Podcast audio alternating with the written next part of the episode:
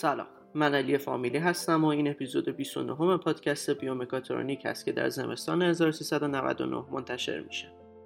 پادکست بیومکاترونیک توسط دانشجویان مهندسی برق دانشگاه صنعتی خواجه نصیرالدین توسی تهیه شده و در هر اپیزود یک موضوع علمی جدید و مرتبط با سلامت انسان طرح و بررسی میشه.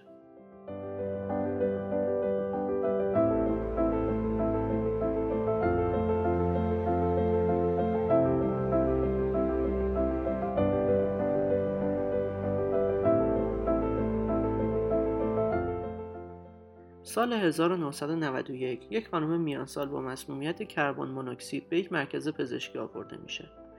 از لحاظ ظاهری دچار مورد خاصی نبود و فقط مسمومیت برای این خانم تشخیص داده میشه. اما این شخص تفاوتی داشت که سوالات جدیدی رو درباره انسان مطرح کرد. این خانم با اینکه ظاهری سالم داشت اما قدرت بینایی خودش رو تا حد زیادی از دست داده بود. عنوان این قسمت از پادکست ما هستش مورد عجیب خانم دیف. و می‌خوایم بررسی کنیم که دقیقا چه اتفاقاتی برای این شخص رخ داده و باعث چه کشفیات جدیدی درباره بینایی انسان شده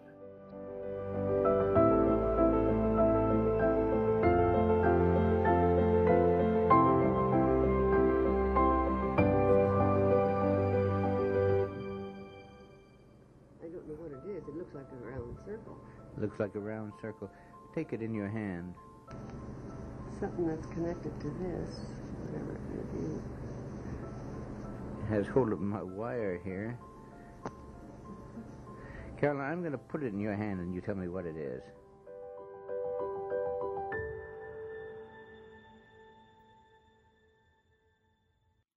معمولا وقتی اسم آرزهای بینایی به گوش ما می‌خوره چیزی که توی ذهن ما شکل می‌گیره تار دیدن اجسام، کور رنگی، شبکوری و نابینایی هستش که به مشکلات به وجود اومده در چشم ما برمیگرده و با عینک‌های مختلف و عصای سفید گره خورده. اما در مورد خانم دیف چنین چیزی صدق نمی‌کنه. مسئله که خانم دیف با اون دست و پنجه نرم می‌کنه چیزی هستش که توی پزشکی به اون اگنوزیا میگن. توی تعریف اگنوزیا میگن که این مشکل عدم توانایی پردازش اطلاعات دریافت شده از طریق سنسورها یا حسگرها هستش. یعنی اگه بخوایم به صورت خودمونی بگیم مغز ما یه سری اطلاعات رو با استفاده از یه سری سنسور دریافت می‌کنه. و اگه نتونه اون اطلاعات دریافت شده رو درست پردازششون کنه و ازشون نتیجه بگیره ما دچار اگنوزیا شدیم. منظورمون از حسگر همون اعضای بدنمون هستن مثل چشم دست و حالا هر چیز دیگه که اطلاعات محیطی رو می‌تونن دریافت کنن. اما چیزی که اینجا بیشتر مد نظر ما هستش چشم هستش. این آرزه انواع مختلفی داره. مثل عدم تشخیص نوشته ها حرکت و چیزهای دیگه که لیست بلند بالا داره و هر کدوم اسم مخصوص به خودشون رو دارن. خانم دیف که توی مقالات انگلیسی با اسم پیشنت دیف ازش یاد میشه به نوعی از اگنوزیا مبتلا شده که به اون فرم اگنوزیا میگن. که توی این حالت بیمار فقط بخشی از جزئیات یه جسم رو می‌تونه دریافت کنه و به صورت کلی جسم براش قابل تشخیص نیست. بعد از اتفاقی که برای خانم دیف رخ داد پزشکان شروع به بررسی مغز اون کردن. بر اساس تصاویری که از مغز بیمار گرفته شد بخشی از مغز که به اصطلاح لوب پس سری نام داره دچار مشکل شده بود. بعد از این بررسی ها یک سری از آزمایش ها طراحی شد تا متوجه بشن این بخش از مغز دقیقا چه عملکردهایی رو مدیریت می‌کنه و نبودش چه مشکلاتی رو به وجود میاره.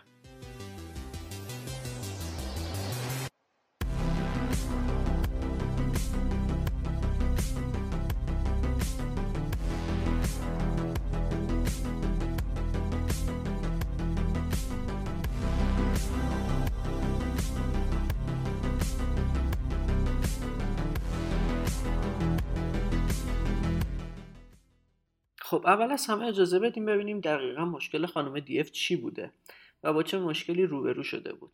خانم دیف مسئله ای که داشت این بودش که اجسامی که روبروش میذاشتن رو می‌تونست شاید یه سری جزئیات ازشون دریافت بکنه ولی به صورت کلی نمی‌تونست اسم ببره بگه این چیزی که جلوی من گذاشتین مثلا ساعت هستش.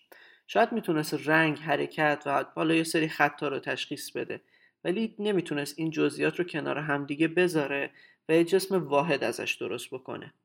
به طور مثال اومدن یه آزمایش روش انجام دادن یه دونه سیب گذاشتن جلوش و گفتن که خب اینو تشخیص بده. طبیعتا نتونست تشخیصش بده.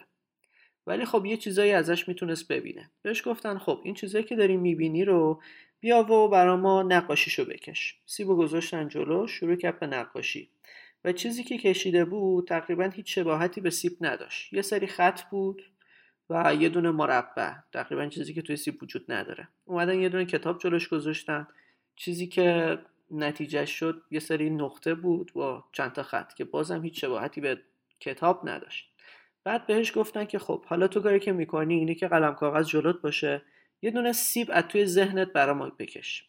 با اینکه خیلی بینایی خوبی نداشت ولی می‌تونست که اون جسمی که توی ذهنش هست رو به درستی پیاده کنه روی کاغذ. یا مثلا یه دونه کتاب بهش گفتم بکش و تقریبا چیزی که کشید هر کسی که می‌دید می‌فهمید که خب این چیزی که این شخص کشیده یه دونه کتاب هست. حالا خیلی نقاشیش احتمالا خوب نیست ولی خب به هر حال کتاب کشیده. ولی وقتی که به اون جسم نگاه می‌کرد هیچ چیزی ازشون دریافت نمی‌کرد. یا مثلا مشکل دیگه ای که داشت این بودش که نمی‌تونست طول و عرض و کلا ابعاد اجسام رو خیلی متوجه بشه. مثلا یه دونه پیک گیتار یا حالا مثلا یه چیز خیلی معمولی تر بخوایم بگیم. یه دونه کلیدو که وقتی جلوش گذاشتن گفتن که خب اینو با انگشت اشاره و شستت نشون بده که اندازش حدودا چقدر هستش. و خب اندازه که نشون می‌داد اصلا هیچ ربطی به اون جسم نداشت. ولی وقتی که بهش می‌گفتن که سعی کن این جسم رو ورداری به صورت ناخداگاه وقتی می‌خواست اون جسم رو انگشت اشاره و شستش. توی حدودی ابعاد همون جسم در میومد برای برداشتنش. و اتفاقی که میافتاد این بودش که وقتی بهش می‌دادن اون جسم رو لمس بکنه می‌گفتن که خب حالا لمس کن حدودش دستت بیاد که اندازش چقدره. وقتی دوباره میذاشتنش روبروش دیگه دستش نبود بعد می‌گفتن که خب حالا اندازش رو نشون بده باز هم با دستش نمی‌تونست اندازه درست رو نشون بده. یه آزمایش دیگه که روی این شخص انجام دادن این بودش که یه صفحه درست کردن که این صفحه خیلی شبیه صندوق پستی بود. مثلا یه صفحه مربعی رو شما تصور بکنید که یه فضایی رو توش خالی داشت که می‌تونستین شما مثلا پاکتی چیزی رو داخلش بندازید اول بهش گفتن که خب اینو نگاه کن و سعی کن این فضایی که وجود داره برای انداختن پاکت رو روی کاغذ بکشی. و خب چیزی که می‌کشی تقریبا یه خطی بودش که توی امتحانهای مختلف توی هر زاویه قرار داشت. یه بار مثلا یه خط 90 درجه بود یه بار یه خطی بودش که 45 درجه بود. توی همه زوایای این خط رو می‌کشید و خیلی نمی‌دونست که خط کدوم وریه واقعا. ولی وقتی که یه پاکت نامه بهش می‌دادن و می‌گفتن که خب این پاکت نامه رو بنداز توی این صندوق پستی اتفاقی که میافتاد این بودش که توی اکثر مواقع چند بار که امتحان کردن این پاکت رو به درستی مینداخت توی صندوق و می‌تونست تشخیص بده که این فضایی که باید این پاکت رو توش بندازه دقیقا توی چه زاویه‌ای وجود داره و به چه شکل هستش.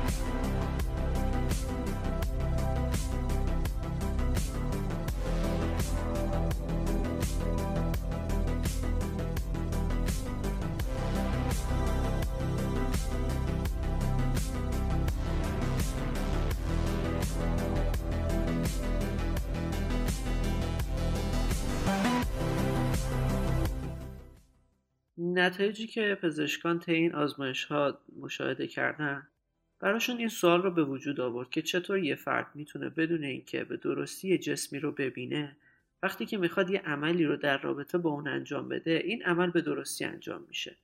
ولی وقتی که فقط می‌خواد تشخیصش بده و نگاهش بکنه این کار براش امکان پذیر نیستش. آزمایشات صورت گرفته بر این بیمار منجر به پردازش فرضیه ای شد که به عنوان فرضیه مسیر دوگانه بینایی و شنوایی معروفه.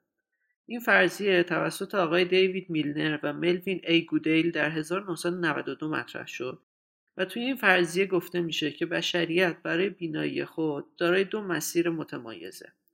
البته این مطالعات نشون داده که این فرضیه برای سیستم شنوایی هم صدق می‌کنه. توی این فرضیه دو مسیر اصلی برای بینایی در مغز در نظر گرفته شده. مسیر ونترال و مسیر دورزال که مسیر دورزال رو بهش مسیر پشتی هم به فارسی میگن. حالا می‌خوایم این دوتا مسیر رو بررسی کنیم و ببینیم دقیقا به چه دردی می‌خورن و چه کاری انجام میدن. برای اینکه راحتتر بتونیم بفهمیمشون دو تا اسم ساده براشون وجود داره که تمام این توضیحاتی که بعدا می‌خوایم راجبش صحبت کنیم رو برای ما راحتتر می‌کنه. مسیر دورزال یا مسیر پشتی به اصطلاح بهش ور یا کجا و مسیر ونترال رو بهش وات میگن. یعنی شما برای اینکه بفهمید مسیر دورزال چی کار انجام میده فقط باید این کلمه رو معنی کنید که ور کجا می‌خواد بره.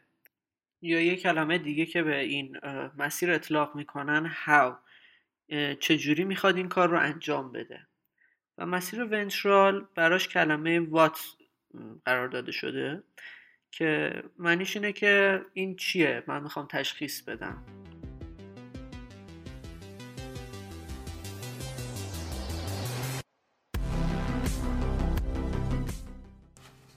And do you see the details of the face? Like, do you see the eyes clearly? What is it? What is it in the image that you recognize? The whole face. And I'll tell you why you can see I can see a whole face, but I can't see a whole object. Like this thing here, I only see parts of it. Like I see these, these diagonal things here, but I can't see the whole thing.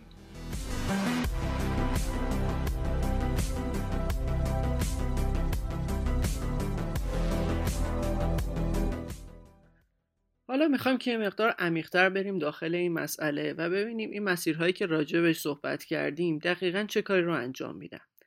در فرضیه مسیر دوگانه بینایی و شنوایی مسیر پشتی یا همون dorsal در هدایت اعمال و تشخیص اون که یه جسم کجا قرار داره دخیل هستش به همین دلیل به این مسیر stream یا how stream گفته میشه که مسیر کجا و مسیر چگونه هستن توی فارسی ما توی لوب پس سری یا همون occipital لوب کورتکس بینایی رو داریم که این کورتکس از بخش مختلفی تشکیل شده. به این بخشا اسمهای مختلفی دادن که یه اسم حالا کوتاهتر داره که از V1 تا V6 هستش.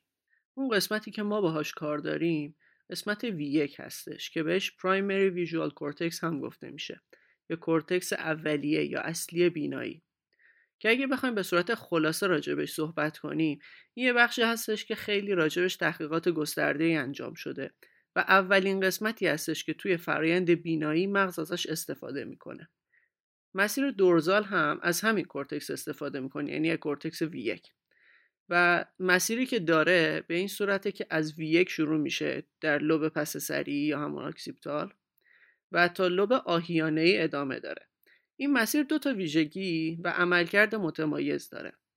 ویژگی و عملکرد اولش این هستش که شامل یه نقشه با جزئیات خیلی بالا از ناحیه بینایی هستش و ویژگی دومش در مبحث تشخیص و آنالیز حرکات بسیار قوی هستش. حالا اگه بخوام به صورت یکم ملموس این مسئله رو بازش بکنم شما تصویر مغز رو توی ذهنتون داشته باشید که چند تا ناحیه مختلف داره.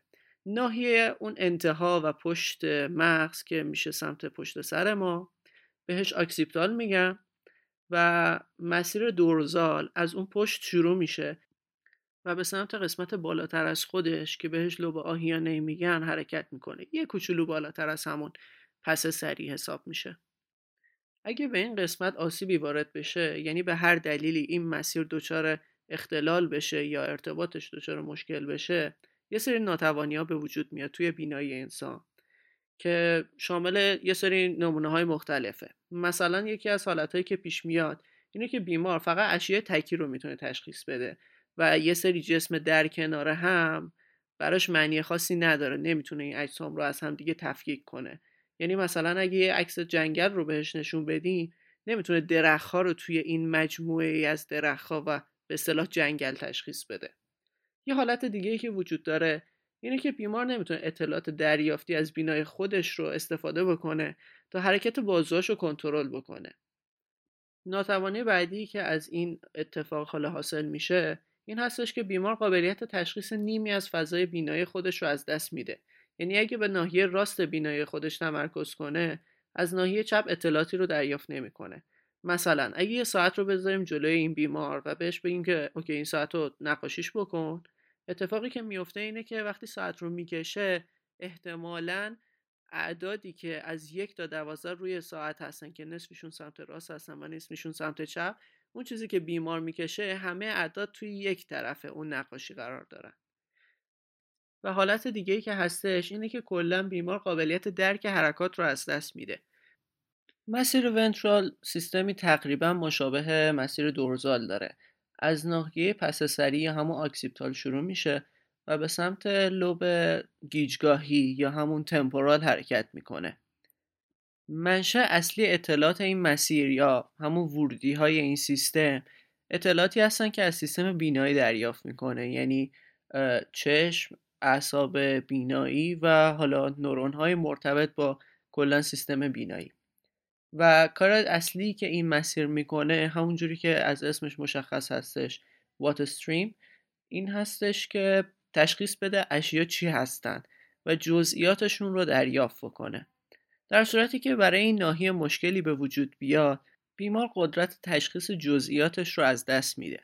البته مسئله که وجود داره اینه که توی این فرضیه این دوتا مسیر به تنهایی تعریف شدن و خیلی با همدیگه مرتبط نیستن و صفر و یکی با این داستان برخورد شده. در صورتی که هستن مشکلات بینایی متعددی که به این شکل نمیشه تعریفشون کرد. مثلا بیمارانی هستن که نمی‌تونن فقط چهره رو تشخیص بدن.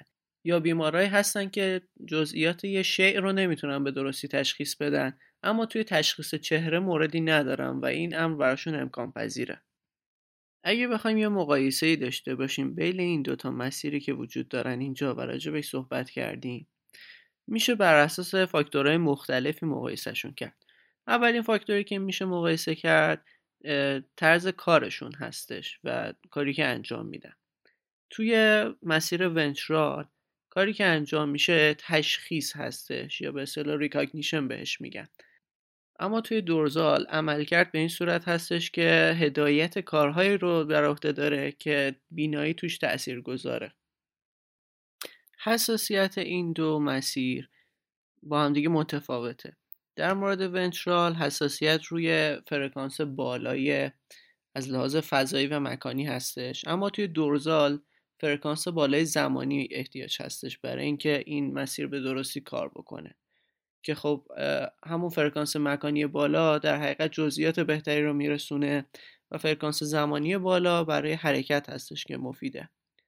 در رابطه با اینکه این مسیرها از کدوم حافظه استفاده می‌کنن ونترال از حافظه بلند مدت استفاده می‌کنه اما دورزال از حافظه کوتاه مدت استفاده می‌کنه برای اینکه یک عملی رو انجام بده. سرعت کار توی این دوتا کاملا متفاوت هستش. توی ونترال سرعت کاملا پایین هستش. اما توی دورزال سرعت فرایند سریع هستش. در مورد میزان هوشیاری که هر کدوم از این مسیرها احتیاج دارن توی مسیر ونترال احتیاج به هوشیاری بالاتری داریم آگاهی بالاتری داریم. اما برای دورزال احتیاج به هوشیاری نیستش. یعنی تقریبا پایین هستش. نیاز اون به هوشیاری یا کانشسنس باز مقایسه های مهمتری هم وجود داره که یه مقداری پزشکی هستن و شاید خیلی درست نباشه که من وقتی تخصصی راجبش ندارم بخوام توی یه پادکست راجبش صحبت بکنم. به همین دلیل سعی می‌کنم که حالا رفرنس هایی که استفاده شده و این جدول هایی که به دست آوردم رو توی توضیحات پادکست اگر امکانش بود بذارم تا خودتون اگر علاقه داشتید راحت تر بتونید پیدا بکنید و راجبش مطالعه داشته باشید.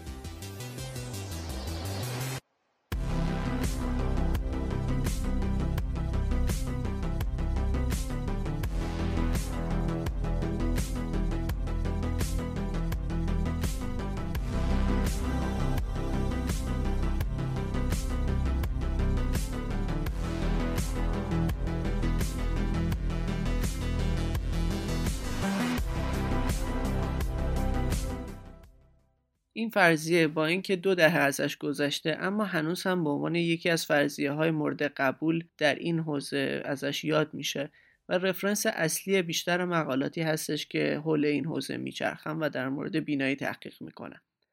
اما با این حال منتقدان خاص خودش رو هم داره.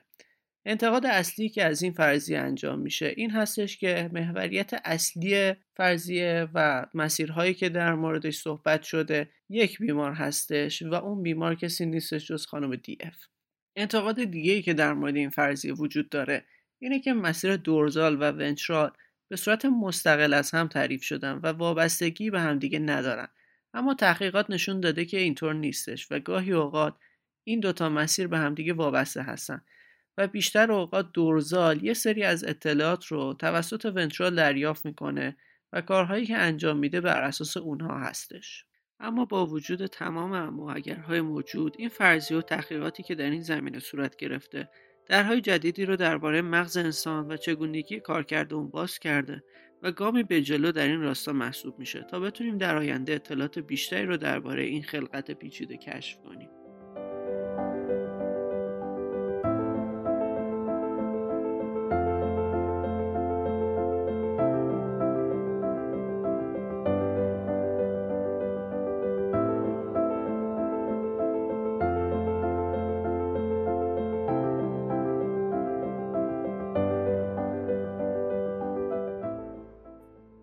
آخر ممنونم از شما که تا این لحظه با من همراه بودید و امیدوارم که از این قسمت لذت برده باشید من علی فامیلی هستم و اینجا پادکست بیومکاترونیکه.